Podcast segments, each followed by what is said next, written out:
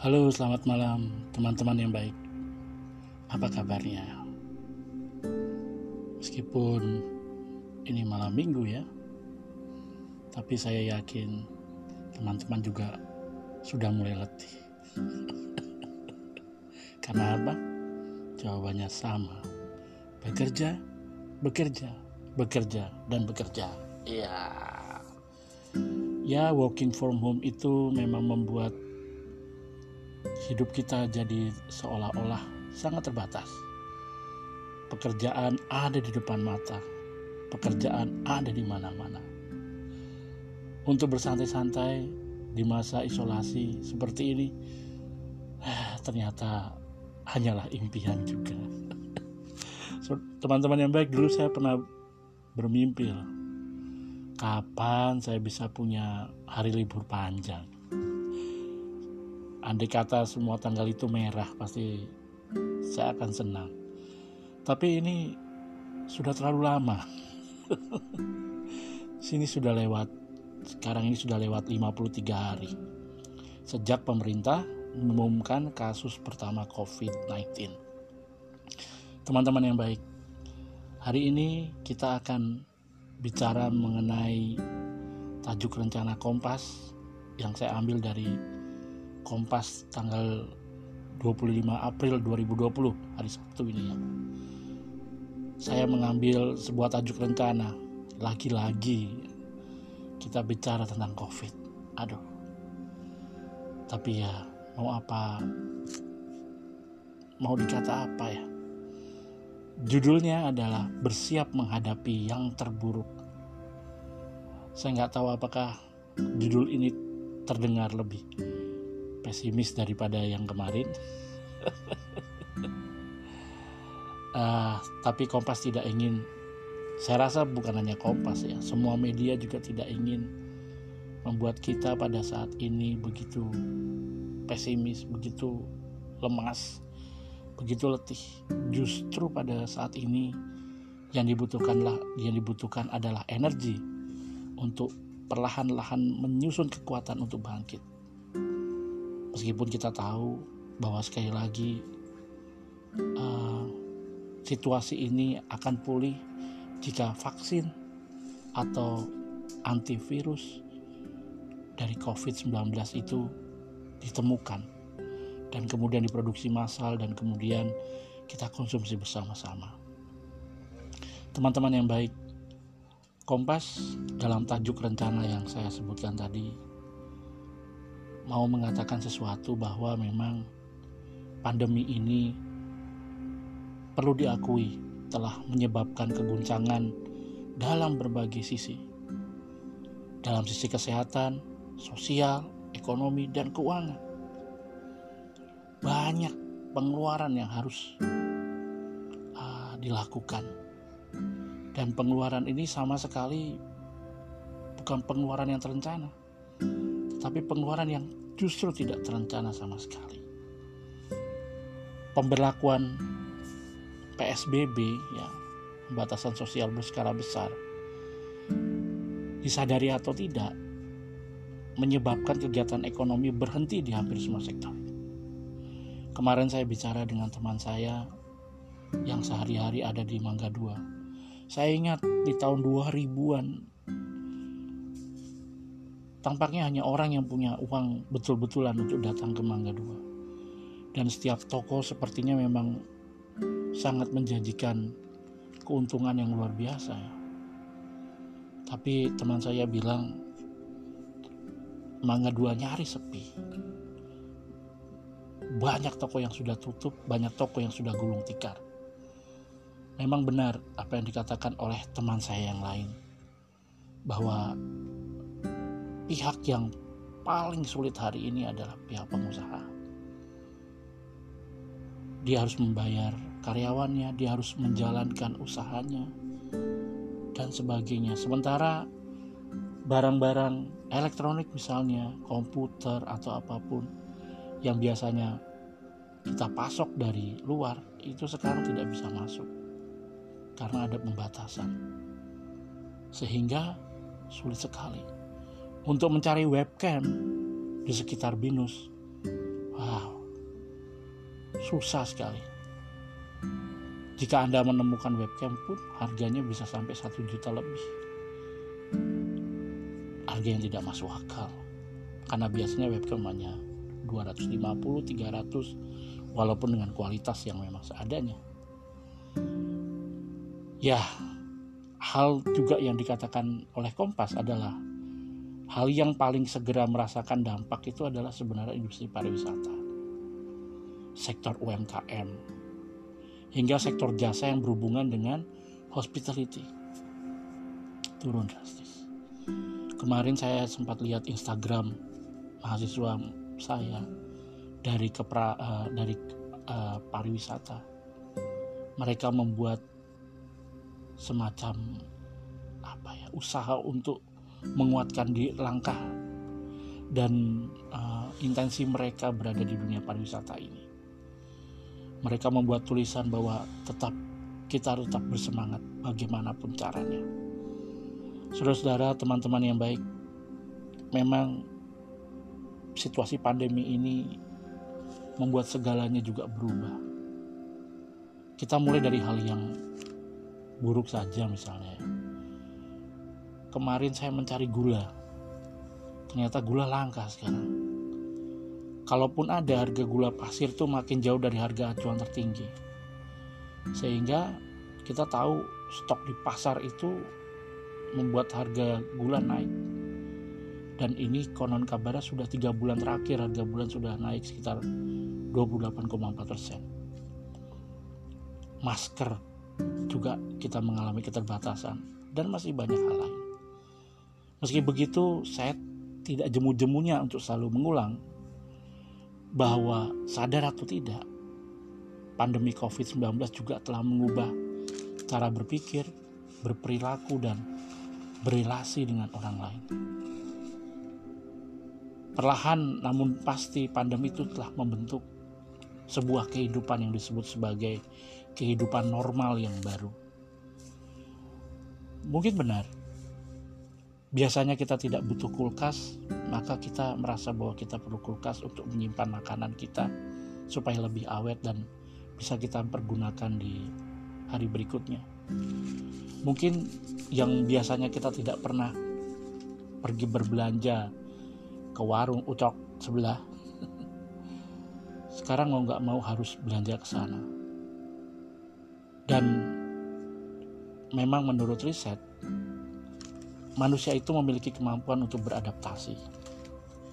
Jadi situasi krisis seperti ini mungkin memang tampak berat, tetapi jika uh, orang kemudian menyadari hal ini, menyadari juga keterbatasannya, menyadari juga bahwa dia juga punya potensi untuk menghindari diri dari situasi krisis ini, maka dia bisa beradaptasi. Nah, bagaimana sekarang kita bisa mendapatkan rasa otonom dan kontrol atas kehidupan kita sendiri. Apakah kita sudah mulai memperbaiki pola makan sehat, hidup sehat, hidup bersih, mencuci tangan, sadar bahwa sering kali barang-barang yang kita pegang itu pun juga uh, tidak higienis ya. Maka sekarang kita mulai mencuci, uh, mencuci tangan. Satu hal yang saya sadari hari ini adalah bahwa Ternyata kalau saya pergi keluar, beberapa waktu lalu saya tidak pernah uh, memperhatikan bagaimana saya mencuci kaki saya. Saya hanya mungkin mencuci tangan, membasahi rambut, wajah, dan seterusnya. Tapi kali ini saya benar-benar memperhatikan kaki saya. Ketika saya pergi, bukankah ketika berjalan kaki sekalipun maupun naik motor sekalipun, kaki itu adalah hal yang paling terbuka dari ujung telapak. Maka ini benar-benar membuat saya juga merasa bahwa saya harus beradaptasi. Dan tentu saja kemudian yang terakhir adalah bahwa uh, disadari atau tidak, meskipun terjadi perubahan interaksi, ya jujur sekarang kita berbicara dengan siapa pun, mengambil jarak, ya, disadari atau tidak. Tapi ternyata solidaritas terhadap sesama itu justru meningkat di saat krisis. Saya nggak tahu apakah ini memang uh, kita akan mencapai hal itu. Tetapi menurut pengamat politik di Columbia University, yaitu di Pali Mukhopadai, ini saya ambil dari uh, Kompas juga di halaman 4 di bagian kolom internasional. Beliau mengatakan begini, uh, bahwa bahwa selama ini ketika masyarakat menghadapi konflik ya, ketika masyarakat menghadapi krisis, orang itu justru kreatif mengekspresikan solidaritasnya. Solidaritas kepada sesama menjadi seperti bentuk perlawanan terhadap situasi krisis ini. Namun ini hanya akan muncul ketika orang sudah mulai bisa menerima atau pasrah pada kehidupan normal yang baru. Dan ini persis seperti yang dikatakan oleh Kompas juga di halaman pertama. Dalam duka mereka berbagi suka. Ini sebuah feature yang luar biasa bagus. Bagaimana para wartawan Kompas juga menyoroti bahwa memang sungguh terjadi solidaritas itu seperti yang dikatakan oleh Pak Dipali Mukopadai Mukopadai ini. Dan ketika saya membaca dalam duka mereka berbagi suka ini, hati saya ternyuh sekali. Saya sempat juga menitikkan air mata. Dan ternyata memang seperti dalam perang pertempuran melawan virus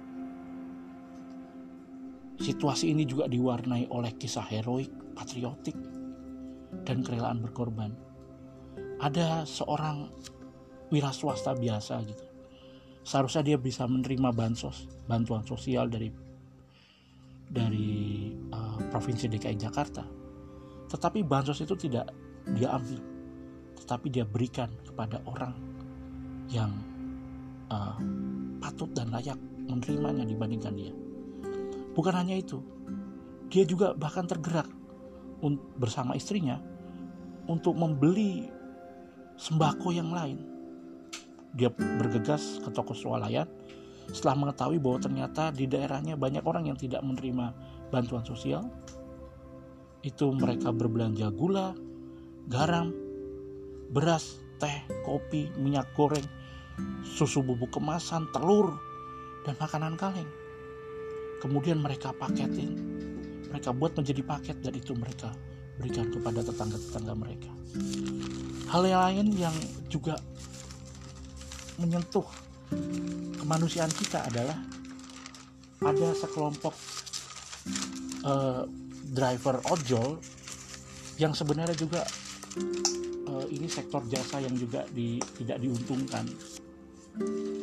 Mereka di dalam situasi ketidakberuntungan ini sanggup menunjukkan solidaritasnya. Mereka mengumpulkan uang dan membantu teman-teman mereka yang sungguh tidak dapat hidup uh, layak. Dan masih banyak cerita-cerita yang luar biasa. Dan saya rasa itu terjadi di daerah Anda. Bandung, Jogja, Kudus, Demak, Surabaya, Medan, Sulawesi, Manado, dan semuanya. Pasti. Karena seperti ya tadi kita ditunjukkan bahwa dalam situasi kritis, dalam situasi krisis, manusia bisa bergerak. Manusia bisa bergerak secara kreatif untuk menghadapinya itu dengan solidaritas. Maka tajuk rencana ini seharusnya memang kita sikapi dengan optimisme. Kita tahu bahwa anggaran yang sudah digelontorkan oleh pemerintah untuk mengatasi COVID ini 150 triliun. Anggaran yang begitu besar. Uh, saya tidak tahu apakah anggaran ini sungguh bisa memadai untuk memulihkan perekonomian nasional kita atau tidak. Tentu saja kita tidak dapat mengukur pasti dampak sosial COVID-19 dalam waktu dekat ini. seberapa dalam dampak itu jelas tergantung dari seberapa besar dan seberapa lama penanggulangan COVID-19 ini. Termasuk bagaimana dunia menemukan vaksin.